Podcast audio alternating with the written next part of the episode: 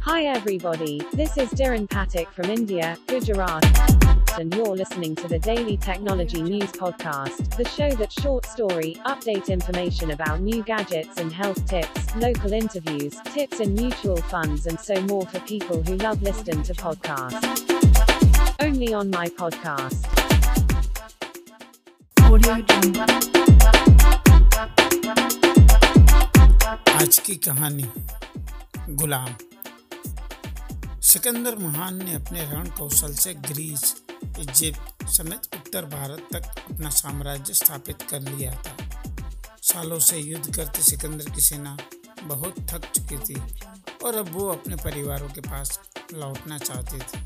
सिकंदर को भी अपने सैनिकों की इच्छा का सम्मान करना पड़ा और उसने भी भारत से लौटने का मन बना लिया।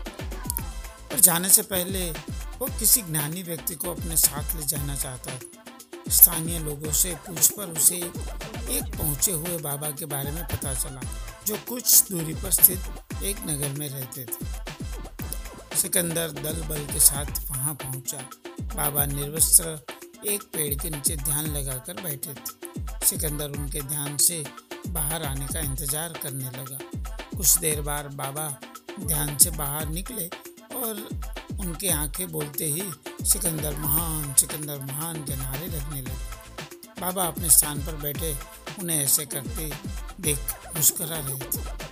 सिकंदर उनके पास आया और बोला, मैं आपको अपने देश ले जाना चाहता हूँ। चलिए, हमारे साथ चलने के लिए तैयार हो जाइए। बाबा बोले, मैं तो यहीं ठीक हूँ।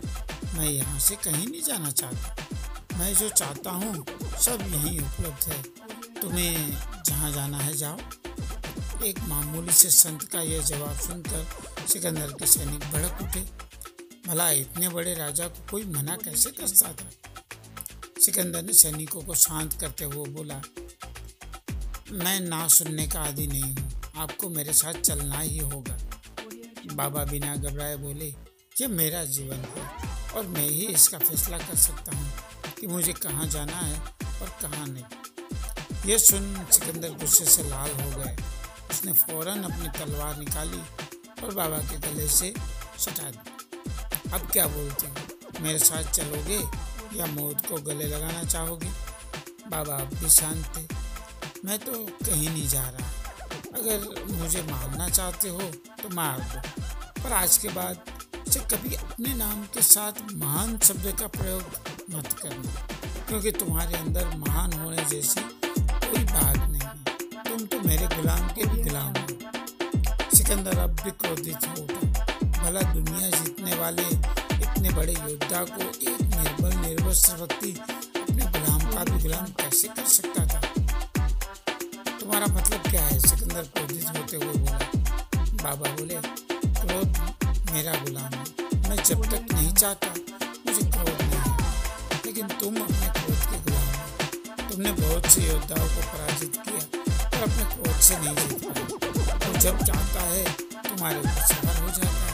तो बताओ, हुए ना तुम मेरे गुलाम के गुलाम? सिकंदर बाबा की बातें सुनकर स्तब्ध हो गया। वह उनके सामने नतमस्तक हो गया और अपने सैनिकों के साथ वापस लौट आया। मित्रों, हम जितनी बार गुस्सा होते हैं, उतनी बार हमारे शरीर में एसिड बनता है क्या हम यह नहीं जानते कि एसिड जिस बर्तन में होता है, उसे ही गुस्से का सबसे बड़ा शिकार खुद गुस्सा करने वाला ही होता है। आइए इस प्रेरणादायक कहानी से सीख लेते हुए हम अपने गुस्से को काबू में